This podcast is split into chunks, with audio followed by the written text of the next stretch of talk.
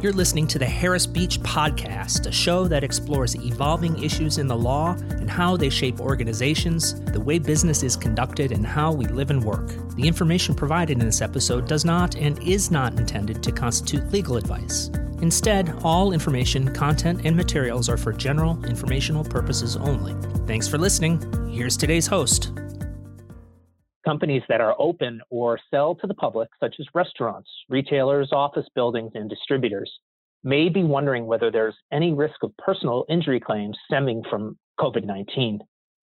In fact, cases are already being litigated and more could be on the way. They adapt existing theories of premises and product liability to new facts. Sustaining a personal injury claim is more complicated than just proving someone got sick, but the risk to businesses is real. As the global pandemic continues, smart organizations should understand the law and how it's evolving. Today on the Harris Beach podcast, Senior Counsel Dan Strecker from the Mass Torts and Industry Wide Litigation Practice discusses personal injury liability in the age of COVID 19. Dan, thanks for being with us today. I'd like to start with some context. COVID 19 really took us all by surprise can a business owner or landlord really have liability for something that not even our brightest healthcare minds saw coming? I mean, if the doctors couldn't predict it, how could, uh, say, a shoe store owner? Can you explain how this works under the law? Yeah, yeah. So Ben, you're right. On on the macro level, this pandemic wasn't foreseeable. But in a lawsuit, the court's going to look at what was foreseeable to the defendant after the pandemic began. So we could see, say, a premises liability case arising from this. The plaintiff claiming they became ill from COVID 19 while present at the defendant's premises, like a retail store, a restaurant, an office building. Alternatively, we could see a product liability case in which the plaintiff claims that contact with a contaminated product made them ill. So, for example, food delivered by a restaurant or a package received from an online retailer. This court in, in these cases is going to ask whether the defendants created or had notice of a specific condition they had reason to believe could lead to infection. Or they might ask whether the defendant failed to comply with laws enacted or guidelines developed in response to this broader risk. But relevant to your question, the level of awareness expected from a business in February 2020 when the pandemic began will be lower than what's expected now in early 2021 when this pandemic and its risks have really become almost a fact of life. Oh, I see. That that makes a lot of sense. Um, so, what would someone need to prove in order to show that they were infected at a particular time or a particular place? Who has the burden of proof? Importantly, the burden is going to be the plaintiffs. The plaintiff's going to have to show something more than correlation in time more than that the illness followed the contact with the product or the contact with the premises. The courts say that that alone is speculation. It's a pretty long-standing rule, and we can see it in cases applying questions that would be similar to those you'd see in a COVID-19 case. So there was a 1977 California appellate ruling called Minder. California is a well-known tort hotspot and the plaintiffs in Minder ate at the local restaurant and became sick. Their only evidence that their meal made them sick was the fact that it occurred before the illness. On appeal, the court held this was not enough. This was speculation and conjecture, and the appellate court reversed the verdict for plaintiffs and ordered a new trial. There's another case from New York, another one of the hotspot jurisdictions. It's called Dolenti, and it was from 1994.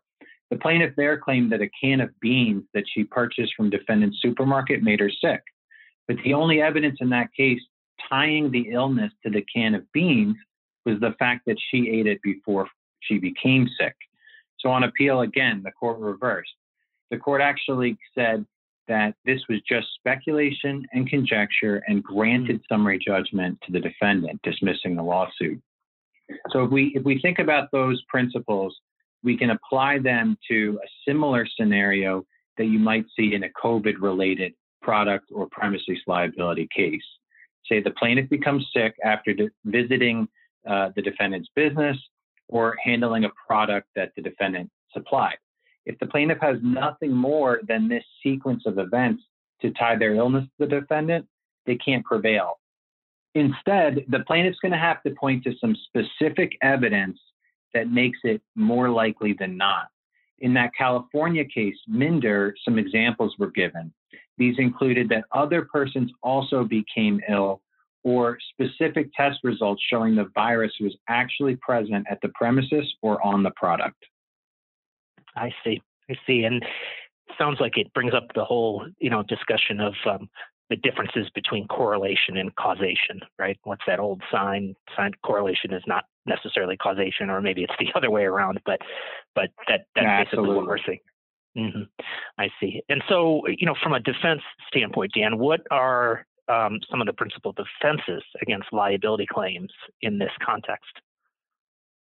So I'll break it down into premises and product liability cases. In a premises case, such as what an office building or a retailer might face, notice is going to be critical.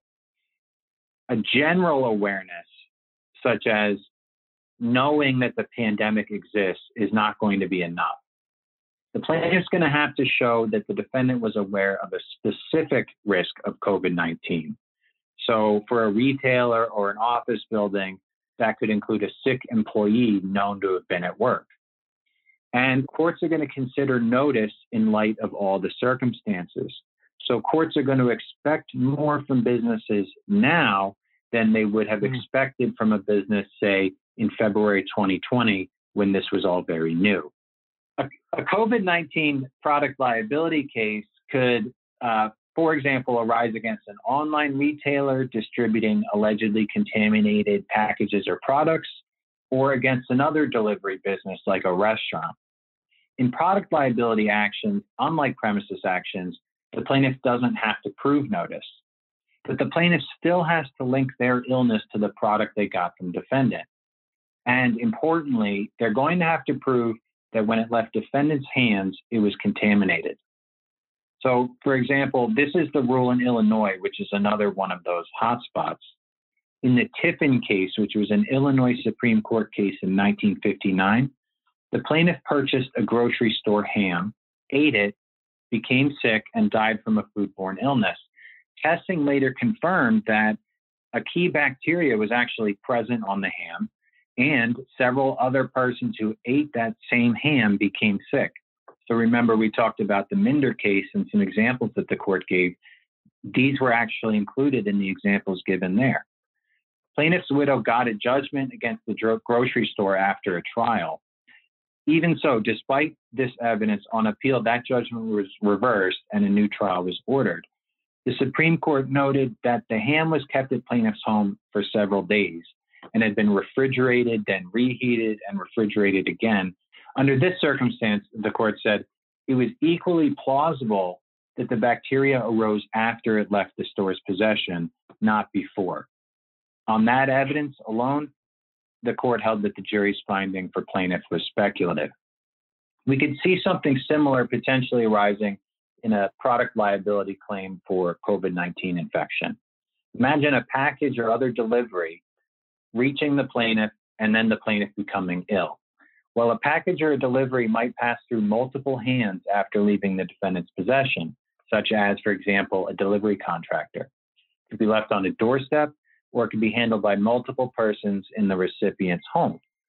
It would be difficult to establish that the item was not contaminated during all these interim events, especially since it appears the virus can only last for so long on surfaces or in open air. Mm. Finally, whether it's a product case or a premises case or any other theory, causation is going to be key. And we touched on this. It's not enough to show merely that the illness followed the act.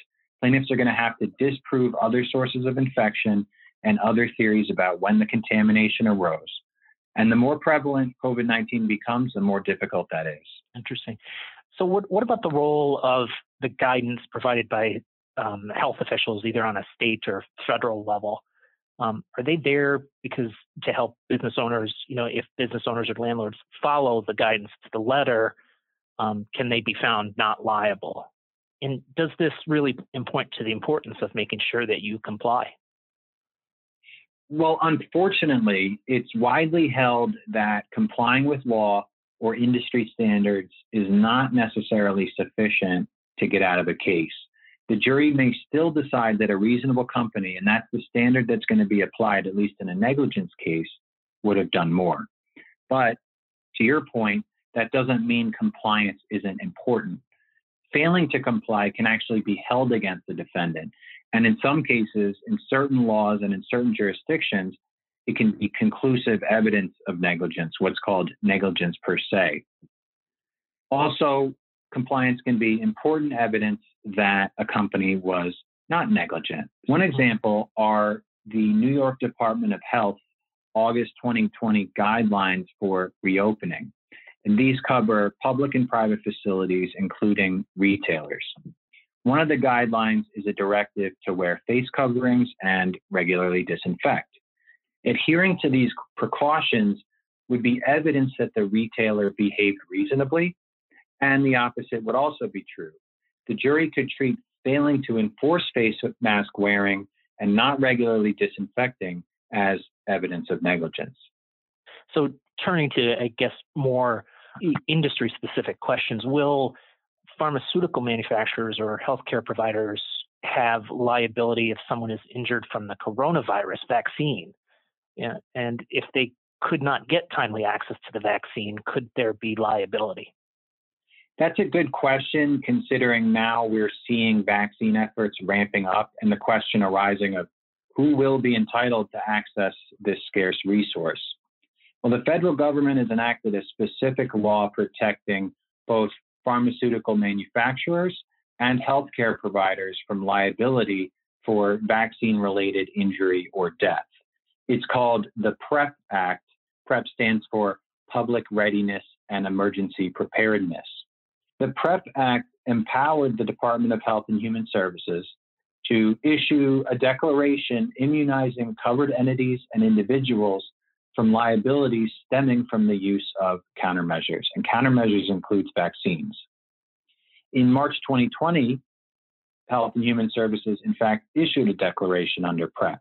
It granted immunity from liability against all tort claims that could be related to COVID 19 vaccine administration.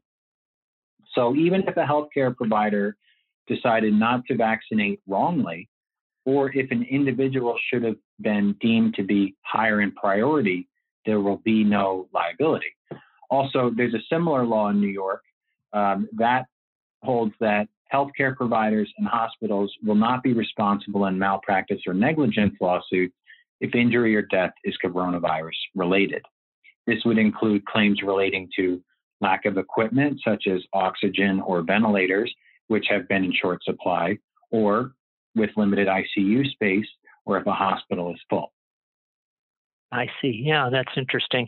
And in point of fact, uh, uh, Judy Abbott Curry, partner at uh, Harris Beach and head of the Medical and Life Sciences Group, um, has just written a legal alert about the PREP Act. So we'll put a link to that in our show notes So if people want to learn more about what that entails, they can.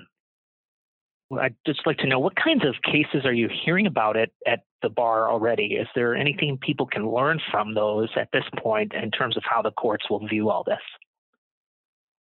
Well, we've seen a number of cases now against cruise lines. Uh, for example, in the Northern District of California, the Archer case is pending against Carnival Corporation. The class action plaintiffs there, and they were passengers on a cruise ship, alleged they contracted COVID 19 because of the cruise line's failure to guard against the risk of infection. Illustrating the importance of notice of a specific risk, I talked about that before. The plaintiffs in Archer allege the cruise line was aware of sick people on board the ship. The Archer plaintiffs may also have an advantage in causation. Cruise ship passengers are isolated from other sources of infection. So, this is going to reduce the opportunity for the cruise line to argue that the plaintiff's infections came from other sources. Mm. Also, brought under different theories but related, we're seeing dozens of claims now against nursing homes by families of residents who died from the virus. Oh, right, right, right. Such a tragic uh, set of events. So, Dan, as as the year unfolds, do you expect further clarity on the nature of these claims and their likelihood of uh, of success or how the courts will uh, interpret the law? Yes, I think we're going to see whether more cases are filed and under what theories. So we've talked about a few of those theories today premises liability, product liability, and also claims against nursing homes. In the cases that have been filed already, as they progress, as decisions are issued, we'll also see what kinds of evidence and facts companies can best leverage in their defense. But ironically, due to the same pandemic, we can expect these cases to move somewhat slowly since court closures and case backlogs as a result of COVID 19 are impacting courts nationwide. Yeah, that, that makes sense. It's a catch up that we all all have to do in a lot of different ways. So, well, Dan, this is a very interesting uh, area. So, thank you very much for uh, joining us today. If you would like to learn more um, about this area, please visit our website at www.harrisbeach.com. And we'll also have uh, contact information for Dan in our show notes. Thanks for listening to the Harris Beach podcast. Be sure to visit harrisbeach.com to join the conversation and access show notes. Please rate, subscribe, and leave a review wherever you listen to your podcast.